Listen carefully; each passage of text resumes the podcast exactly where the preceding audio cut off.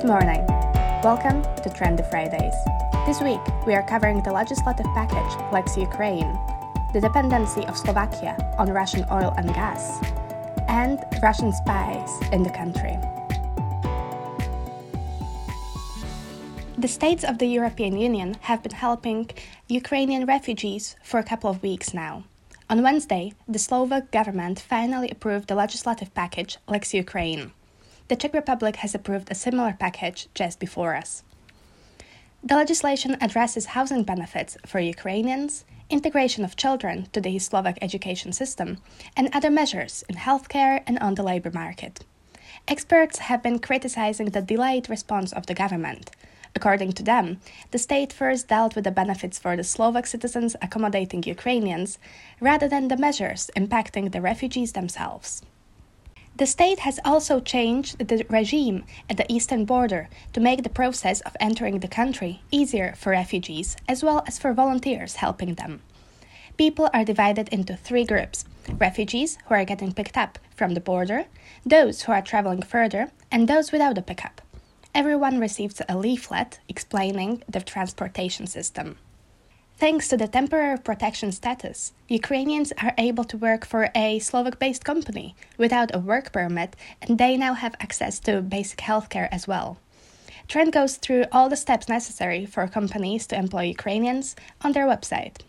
Minister of Labor Milan Krajniak said that the Slovak labor market can welcome up to 60,000 Ukrainian refugees without Slovak citizens being impacted.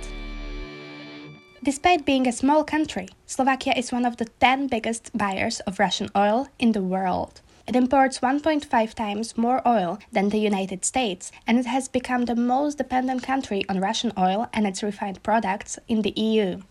In 2019, 78% of imported oil and refined products came from Russia. The silver lining is that the oil flows to Slovakia through the Druzhba pipeline, while the EU relies primarily on oil tankers.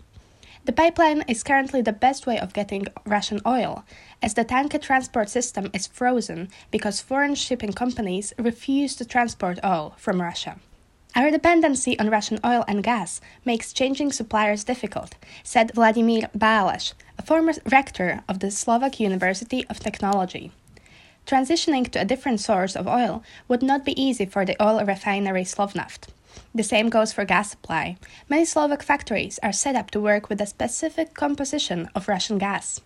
From the economic perspective, the Russian war on Ukraine poses a much bigger problem to Slovakia than the COVID 19 pandemic, said Minister of Economy Richard Sulík. The good news, according to him, is that the Russian oil and gas keep flowing to the country, even more than usual now.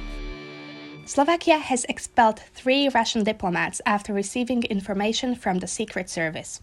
On Monday, the newspaper Denník N reported that Slovak security forces detained three people on suspicion of espionage. One of them is supposed to be a colonel from the Ministry of Defense, one a member of the Slovak Information Service, and one a person associated with the website Hlavné správy. Denník N has shared a video of Colonel Sergei Solomasov recruiting Bohuš Garbár, a contributor to Hlavné správy. And here are some other stories of the week. Ermano Beres, a developer at Vydrica Development, talked about housing in Bratislava in an interview for Trend. He thinks the capital needs more meaningfully planned neighborhoods rather than four shopping centers five kilometers apart. He also talks about the 40,000 houses missing in Bratislava and the housing shortage across the country.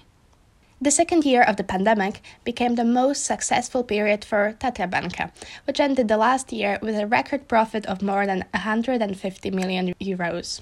It owes part of the result to the need of individuals and businessmen to borrow money.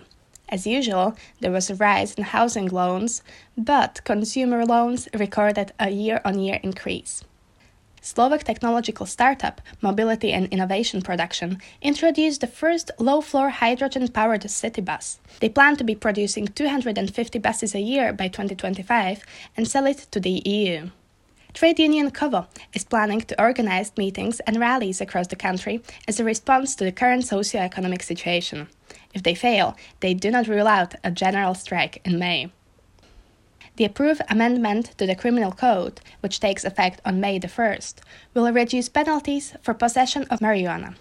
Even though it is the biggest change in 15 years, the penalties will still be up to one year for three doses, up to two years for less than 10 doses, and up to seven years for more than 10.